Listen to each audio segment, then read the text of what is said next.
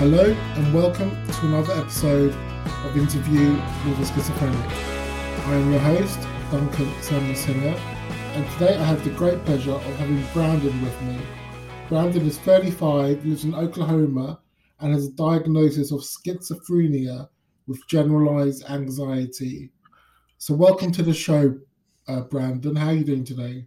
I'm doing well. How are you? Yeah, I'm doing pretty well as well, actually, yeah. The weather's getting warmer here. It's getting a bit more, there's a bit more sunlight, a bit more sunshine. So that's all good, really. Roll on the warmer weather, I say.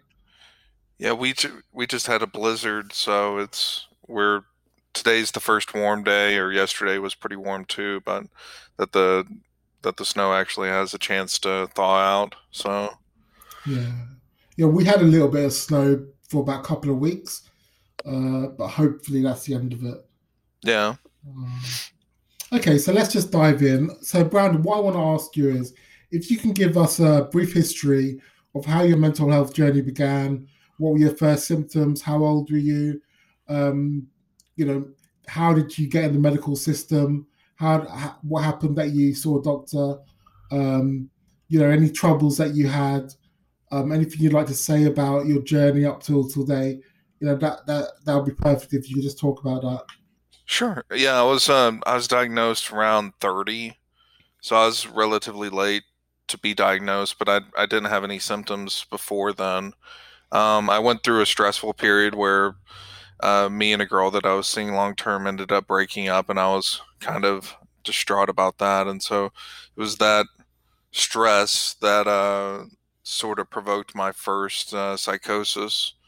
The psychosis lasted about 6 months, and I was exhibiting paranoia, not so much hallucinations, but a paranoia and I wasn't thinking correctly. I forgot what the name of that symptom is, but delusions. And I, they were pretty much textbook delusions, persecutory delusions. And so why don't you expand on what you mean by persecutory delusions? So there's a list. You think you're being persecuted by something else, and it could be like you think the government's after you, or you think that people are putting stuff in your house to watch you. But persecutory delusions are anything where you feel like you're persecuted by some other. And so I was exhibiting those. I thought people were putting things in my house to watch me for some reason. I thought the government was after me. Later, I thought like witches were real, and so they became bizarre. There's bizarre and non-bizarre.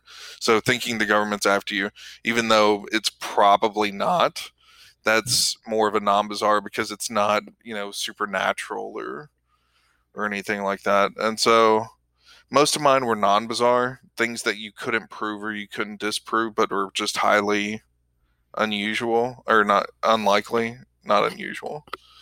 And so, yeah, I ended up in the emergency room, and they'll ask you two questions every time are you thinking about hurting yourself? No. And are you thinking about hurting other people? And I wasn't really making much sense. And so I didn't know what they were asking me, but I knew I needed help. So I was kind of, I forgot what the name of it is, where you're kind of not in touch with reality.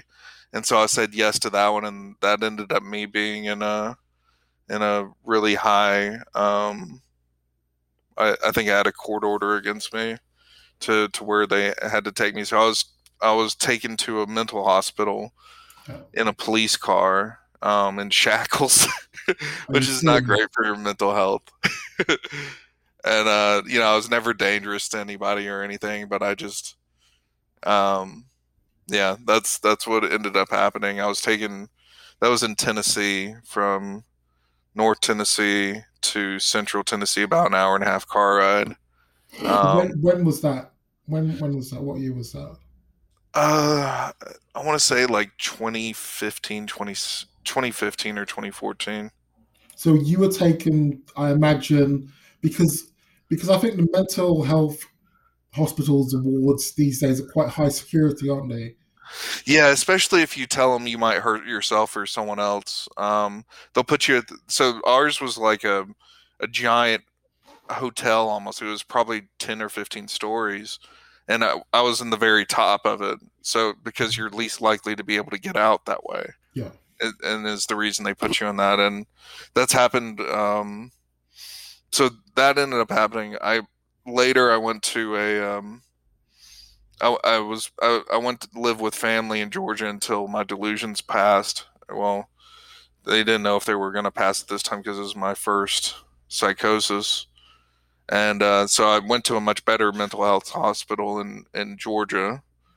And so, yeah, that was much better. And then slowly after about 6 months, my delusions went away, and I ended up going back to work in Kentucky. So I went on FMLA, which is Family Medical Leave Act, for 6 months, which they'll save your job and they'll use up all your leave that you have. But I was almost extending past the allowable amount for that with 6 months, and so the medicine they ended up putting me on was paliperidone. It was the injectable shot for risperidone. Okay, yeah. That's like once a month or something, isn't it? Yeah, I think it's once a month. And then they ended up putting me on something else because that wasn't working. And it was another injectable. And so that's what I was actually on when I went to... I forgot the name of that. It's is Invictus a stand of the paliperidone? I think it is. Oh, I'm not sure. I'm not sure, to be honest with you. Yeah, it was some other one, and it was much more expensive, and I couldn't afford it.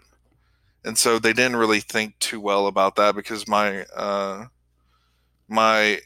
shot was like once a month or once every 3 months, and it was like $1,200 or $1,500.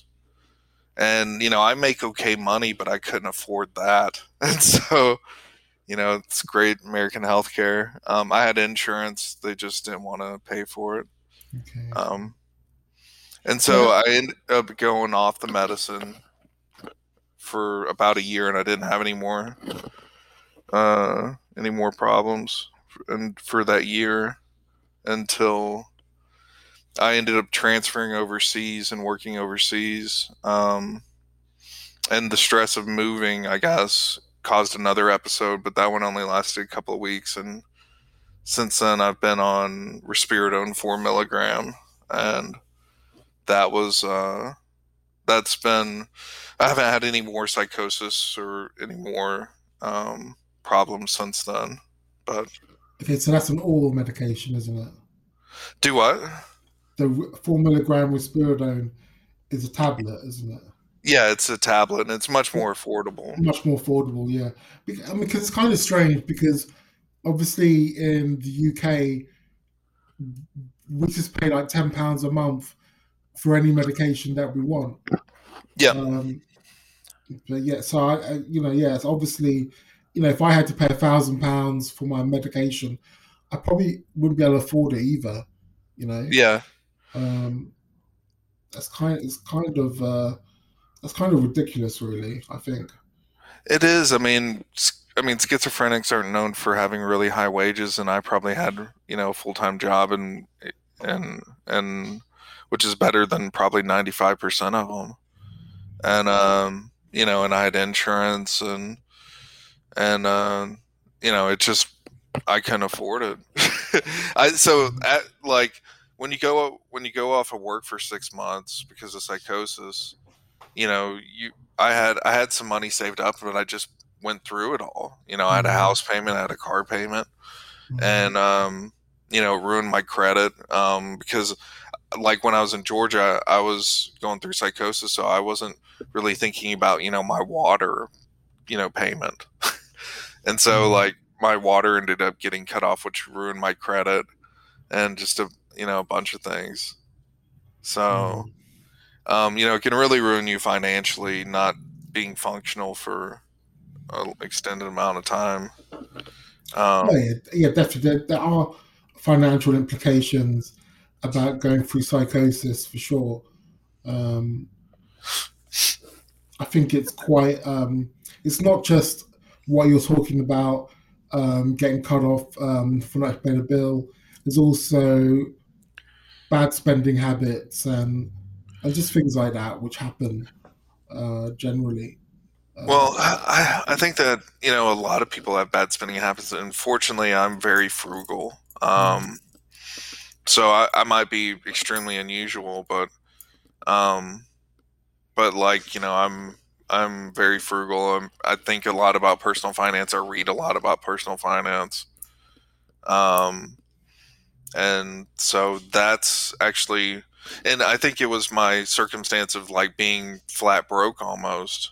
And, you know, after 6 months of psychosis, that, you know, put that fear of that in me where I just didn't want bill collectors ever calling me again for a hospital bill, you know, where I wasn't really even in the right mind to make that decision to go in there, you know?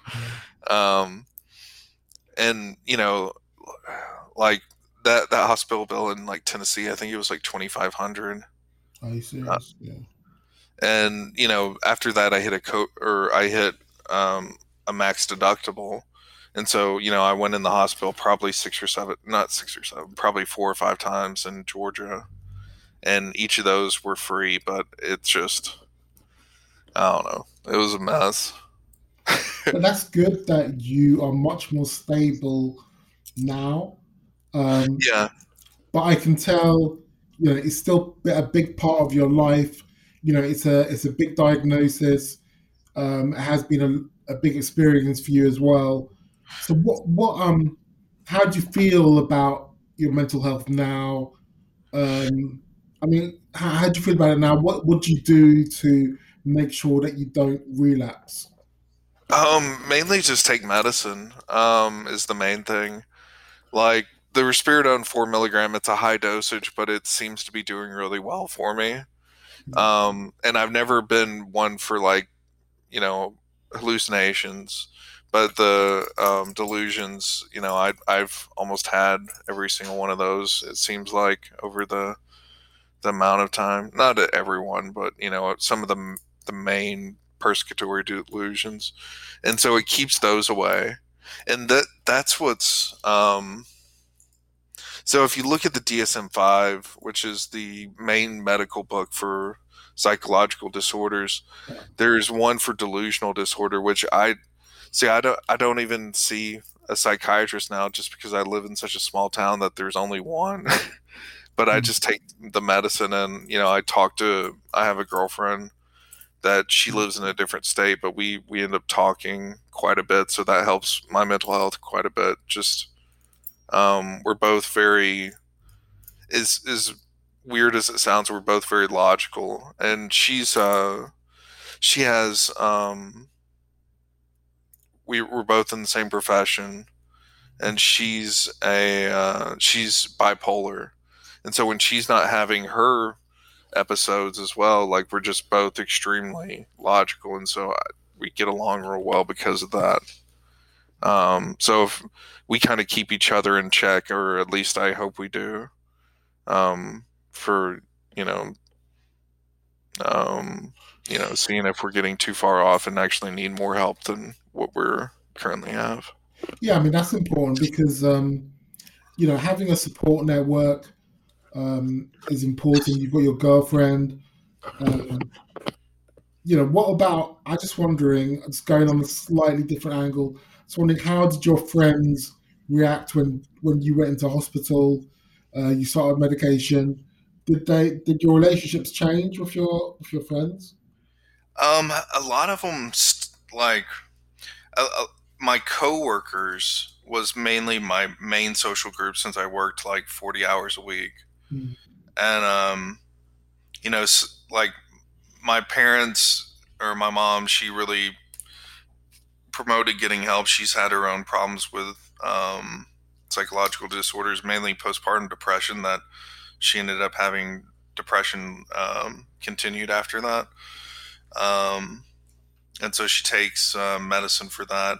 My brother, he's a fireman, but he's more like the paramedics for the firemen. Yeah. And so he does a lot of medical stuff. And I mean, as much as he can understand about it, you know, he tried to help me with that. And so, you know, I don't know. It was, they saw me during some like very dark times, but, you know, like my more extended social group, the coworkers that I had, they didn't know too much about it except for one. And they just saw me just kind of go away for 6 months and then come back. And, you know, I kind of had to come back. I had to have a doctor's note, but I needed the money financially to survive. And, because, you know, my mom, she lives on Social Security, which is a government sort of assistance for working. And, you know, my brother, they make good money, but they spend most of it. So, you know, and trying to get on my own disability, like I luckily my mind kind of cleared up, after a while. And, you know, I didn't have to go on disability for long term, but my just life was in shambles. Like bill collectors calling for medical, you know. I'm just wondering, because I think a lot of normal folk, not everybody is clear-headed. You know, a lot of folk do have delusions. What do you think separates normal folk with their delusions and people such as yourself who needed to see a doctor? You know, what is the difference?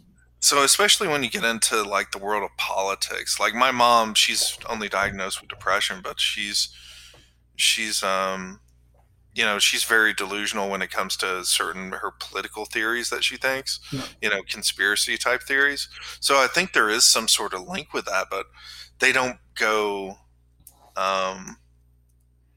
you know, it doesn't consume them as much as like a delusion with me would consume me. Yeah. So my delusions were just, I couldn't think of anything else but those delusions during that time. And whereas my mom, you know, she can be perfectly normal on other subjects, but, you know, if you were to bring up politics with her, she's, you know, she believes certain things that just aren't at all possible. You know, they're just so outlandish. But I think people do that, which she might not be the best because she's related to me. And so my mental health comes from somewhere, and it might be her, but you know, I've seen that with other people too, where they just, when it comes to politics, their ideas might be, you know, just not possible. I think also it's like what you said about causing harm to yourself or to others. Yeah. You know, when it gets to that extreme level, that's when the medics take you pretty seriously. Yeah. But I mean, for me, being in psychosis is totally different than me being, you know, in everyday. So there's also a big dichotomy between, you know, the two different types of people that you can be. So I think, like, you know, if you constantly think that people are out to get you or something, and it's not consuming you, then you just might be a conspiracy theorist. But if you're logical in one area and then like suddenly you think that, you know, witches are out there, then I think that would be different. You know, I think that would be more likely to cause concern, you know. Mm-hmm. And that just might be me. I mean, I don't know. So that, I mean, I think you're in a good position now. You've gone through the hospital the hospital experience, and you're taking medication, which keeps you stable. You're working, you're employed. Do you think, because I know a lot of people that I interview, and generally the statistics say that most schizophrenic people do not work. So do you find that working is a benefit to you? Do you think that helps you?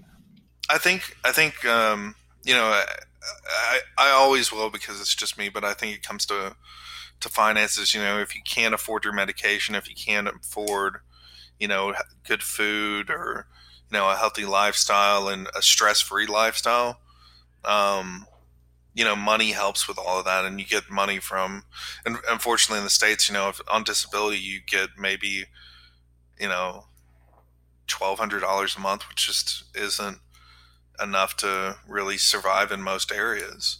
Mm. So I think money brings less stress, which in that less stress, allows you to not be in a psychosis as much, at least in my circumstance, because that was a continual thing. Was, I girlfriend breaks up with me, go through psychosis. I move halfway across the world, go through psychosis. So stress was a big factor in me going through psychosis, and also not taking medicine. So now that I've moved since then, and I didn't go through psychosis then, but I was, taking medicine at the same point, So do you consciously limit yourself now, and for the foreseeable future, about not putting yourself into environments which would be too stressful? No, not really. I feel like I can do almost anything that someone else would do. I just... I think the medicine helps a ton. Like, I think if I was off medicine and this, I moved about a year ago, and I think that, my car my U-Haul broke down. I hit a big pothole and it totaled the U-Haul. And so it wasn't just a breakdown, but and I was stranded on the side of the road for 8 hours. That was a stressful event, but I still didn't go through psychosis because I'm taking medicine, How do you feel? How do you feel schizophrenia is portrayed in the media, and how would you like to see it changed? Well, a lot of people just don't understand it. They get it where you have split personality disorder. A lot of people think it might be that. Most people I still see it portrayed, and I don't even know if it's true, but when my psychosis hits me, I'm a completely different person. Not dangerous, I still understand certain norms and things like that, but it's I don't know. So can I ask you a question? Yeah. Does yours affect you all of the time? Or is it, does it come in episodes and leave in episodes? I mean, to honestly, I hallucinate. Yeah, hallucinations or delusions. I don't have the delusion. For last about 8 years, I don't have delusions which are harmful to me. So, but I just still hallucinate, and it just doesn't go away. It's just there when I wake up in the morning. And it's just something I've got to deal with. But it wasn't always like that, because what happened was I stopped taking medication for about 1 year, and the symptoms came flooding back, because I stopped taking the medication because I thought I was better, and I thought if I stopped taking it, then I wouldn't have the side effects and I would be just normal. But I made a mistake. This was 2010, and the symptoms came back really bad, and I had to get more medication. It was just horrible. So, but ever since then, I've been hearing voices all the time. So I think it was because I stopped the medication that it backfired on me. That's what I suspect. But yeah, so I mean, because it's it's like one of the reasons I do this podcast is because there's not. I just want to raise awareness, and it's for a few reasons. One thing at the moment, which I think its use is for people like us who have a diagnosis, who want to listen to something to show that they're not alone. Yeah, that's number one. And then number two is for normal folk to get educated and to have awareness of the condition, because like you say, so many people have the wrong idea of the illness. They either think it's like a dissociative disorder, or that we're violent axe murderers, you know. And so it's just a question of putting it across that we're normal people, we just have a diagnosis and this is what we go through, and we got to take medication for it, and you know, this is our story. So I think that is you know, do you know what I mean? That's what I think is important. Yeah, I'm much more dangerous to myself than I'd ever be to anybody else, even going through, you know, psychosis. Yeah. And yeah, I don't think a lot of people understand that. And it's, I don't know what it is, but you know, my mind goes to very dark places when I'm in psychosis. And you know, it's like you just want it all to stop, you know, whatever's going on. And it's just, I don't know, it doesn't make sense. It's like I would imagine if you stopped taking your medication like I did, yep, you would probably have a hard relapse. Probably. And like that's the thing is where what you talked about is you stop taking it because you think you're better. Yeah. And then you find out you're not. Or for me, it was, you know, I couldn't afford it. I don't think anything's really wrong with me. I just thought it's something. I went through a really stressful period, and you know, I had like brief psychosis or brief psychotic disorder, and it ends up coming back. And you know, like I'm lucky that my job, you know, they sent me back from the being overseas, but I still had a job. Like a lot of people don't want to put up with that stuff, and they'll find some reason to not, you know, not continue your contract or whatever type of work you're doing. They'll blame it. Oh, he's you know, he's not doing something right. Yeah, so that's the stigma and discrimination, and I think it's so unfair. In the UK, we have a law called the Equality Act, and you can't discriminate against someone who has a long-term mental health condition. But it's so hard to implement because, you know, they could just say, oh, well, it just wasn't up to the grade, or he had new sick days, so we had to get rid of him. Or, do you know what I mean? So I work for the federal government, and they have certain laws that allow you to get into the system, which I've never had to use, because I got into the federal government before I was diagnosed. And it's called Schedule A. So it's mainly used for lower positions, but I'm in a more medium to high position. But it can be used for medium high. I've just never seen it actually implemented correctly. And but yeah, you know, like when I was overseas, like they decided not to continue my contract. And, you know, was that probably some sort of discrimination because I went through psychosis and they saw it? Probably, but like my chances of, you know, of proving that is rare. They could just say, well, he wasn't, you know, up to speed. But I was lucky that they actually continued me working, and so they transferred me back to the States, and I ended up working in the States, and I'm still working for the federal government.